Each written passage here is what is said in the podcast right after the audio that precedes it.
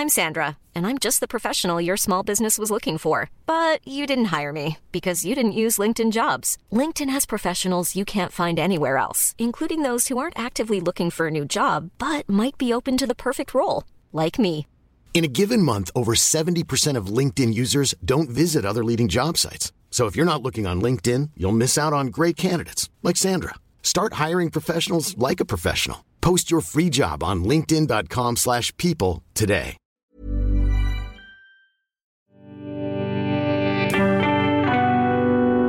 Cheese and pickle.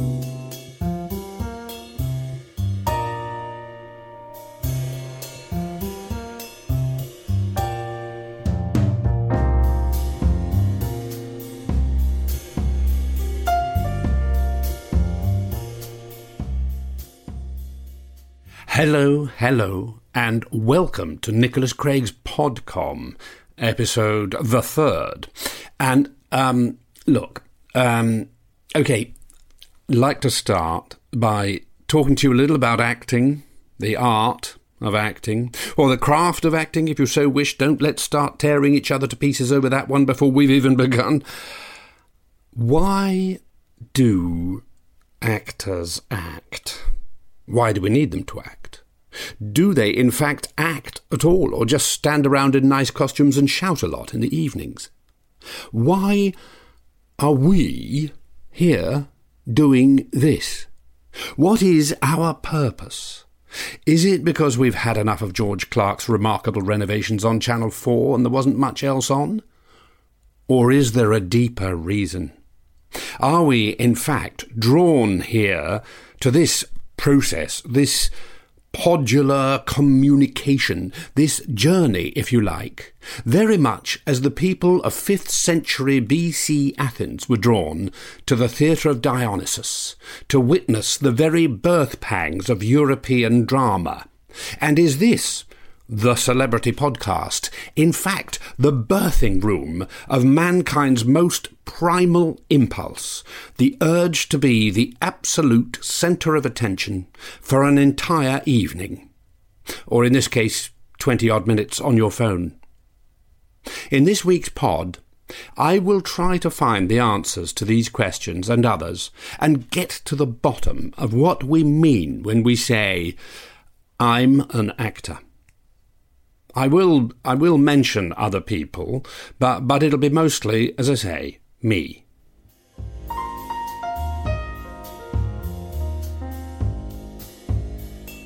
Of course, as a classically trained actor, I am appalled by the recent cult of celebrity, the way the media endlessly regurgitate the half-baked, ecologically correct views of assorted influencers, Love Islanders, and anyone who's been in a soap for five minutes. It makes me vomit all over my shoes, to be frank.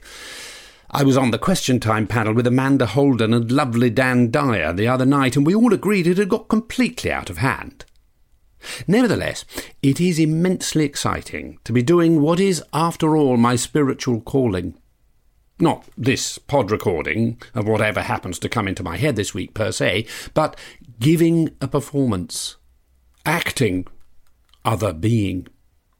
The charged atmosphere, the fizz and crackle and volatile promise that can only take place when an actor is on heat. Theatre, if you like. I mean, here I am. Incomprehensible software, helpfully installed by my pest control operative Zolt, a small microphone and a pair of tracky bottoms, but in performance terms, we are sitting on a volcano. Anything could happen. I could tell you a hilarious theatrical anecdote, I could read you one of my cat poems, create a haiku, or we might find we're completely wasting our time. It's a live performance Chernobyl. It's a bit like a first night, except of course that on this occasion we don't appear to be having a party afterwards. Quite why the production company felt that a launch party would be unnecessary, I wouldn't know, because I'm only the actor.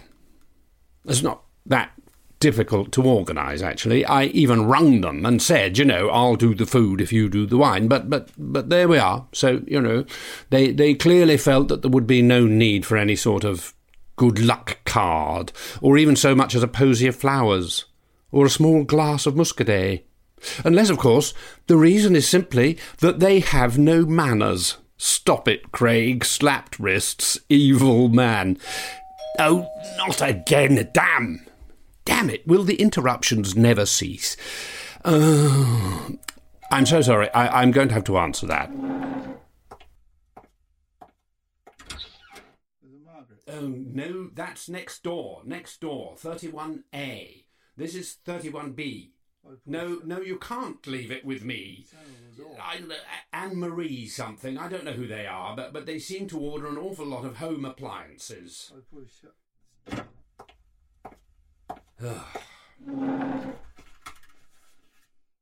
I detest being thirty-one B. B, as if my home is on some supporting cast B list. I have tried to have it changed officially to Les Chambres Verts or something, but they said I could only change it to a name that was something to do with the building's original use. But I just didn't want my address to be the Rubber Factory.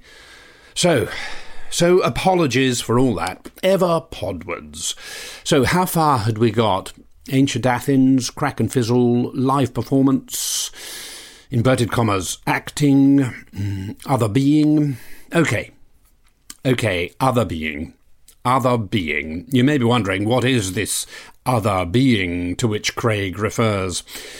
Okay, other being, other being. Well, my great mate Bill Wackerbath tells a wonderful story, against himself, about the essence of, inverted commas, acting. Bill and Harriet Rackstraw had taken a punt out on the river at Stratford one afternoon when there was no matinee, when a boatload of noisy schoolchildren passed by.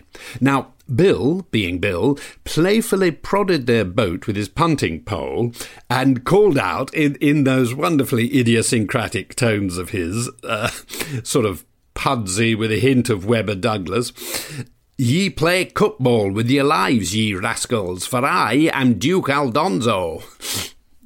Actually, it's a, a very clever quote. Horror of horrors. The boat carrying the children was overturned, and all of the children, none of whom was wearing a life jacket, were thrown into the water. In an instant, Bill stripped his shirt off, leapt to the stern of the punt, waving his arms round, ready to dive in and save as many drowning infants as he possibly could. "Don't, Bill," yelled a distraught Harriet. "You can't swim." "I know I can't," said Bill, "but I feel as though I can." Mm, yes. Bill there, showing that even though there was no matinee that afternoon, he felt he had to give a performance, had to act, had to other be. And he read a super piece of Strindberg at the Children's Memorial. It was very moving.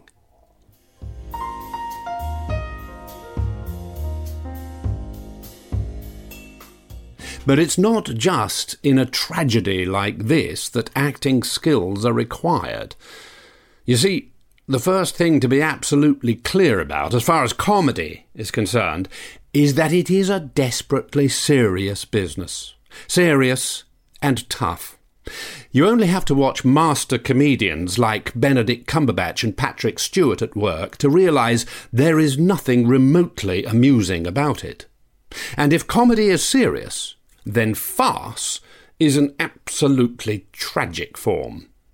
You see, to be a really successful farce bandit, you need to have the accuracy of a chronometer, the instinct of a lynx, and the stealth of a snow tigress in spring.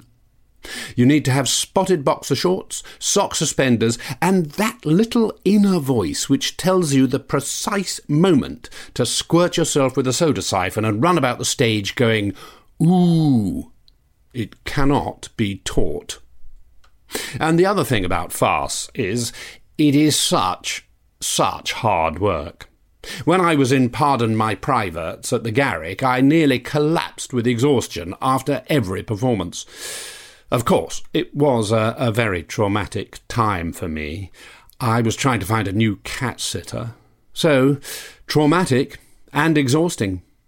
Because, you see, it doesn't matter Whether you're doing farce or comedy, or proper acting, whether you're in theatre, film, crime reenactments, or dressing up as the honey monster at the Ideal Home exhibition, you will still be bringing the same incendiary toolkit to the forge. Anthony Head, for example, brings as much emotional firepower to a Lloyd's Bank ad as he does to an episode of Midsomer Murders. So, same set of skills, stage, film or television. And on the small screen, of course, everything has to come right down. Voice, gestures, even underpants if it's one of those searing new women's dramas about millennials taking drugs, being best friends and going to the toilet a lot. Oh, oh, God, this is intolerable. Ugh.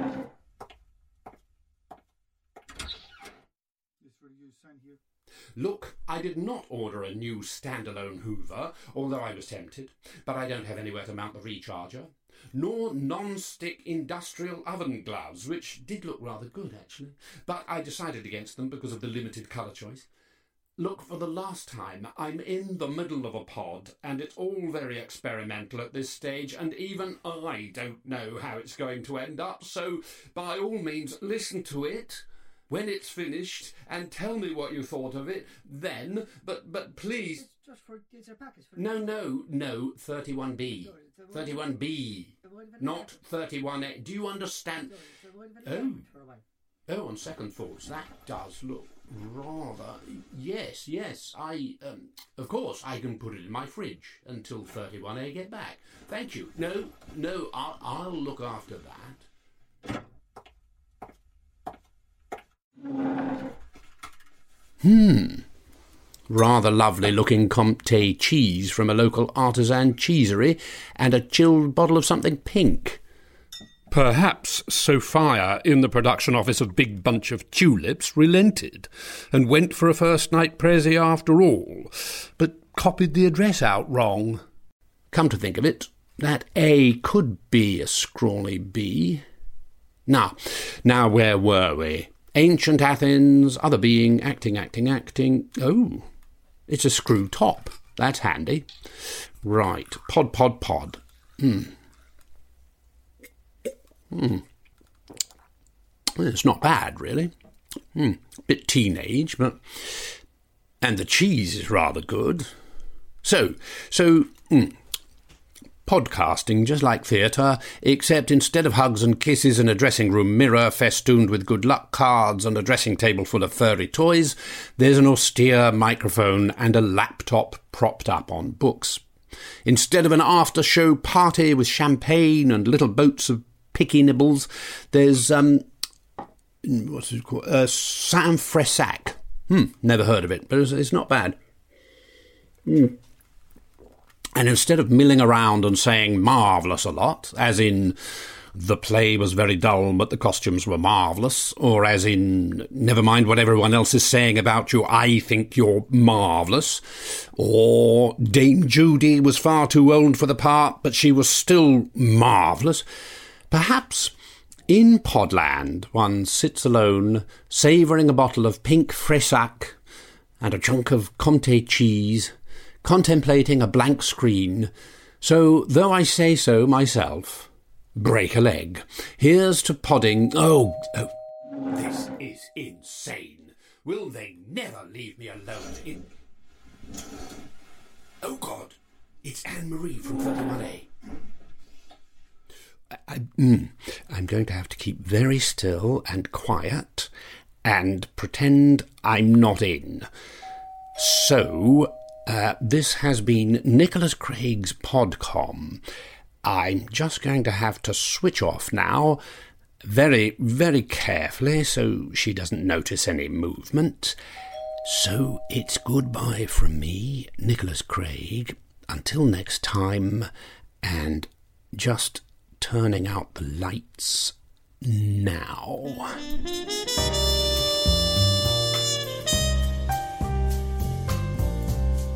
You've been listening to Nicholas Craig, I, an Actor, a podcast, by Nigel Planer and Christopher Douglas.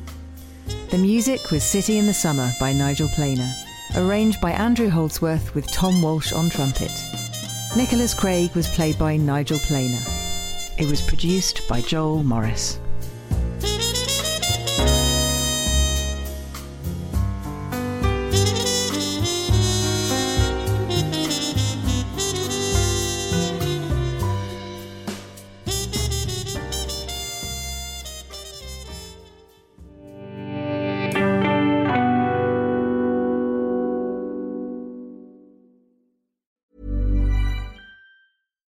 Deserves the best, and there's no better place to shop for Mother's Day than Whole Foods Market. They're your destination for unbeatable savings, from premium gifts to show-stopping flowers and irresistible desserts. Start by saving thirty-three percent with Prime on all body care and candles. Then get a fifteen-stem bunch of tulips for just nine ninety-nine each with Prime. Round out Mom's menu with festive rosé, irresistible berry chantilly cake, and more special treats. Come celebrate Mother's Day at Whole Foods Market.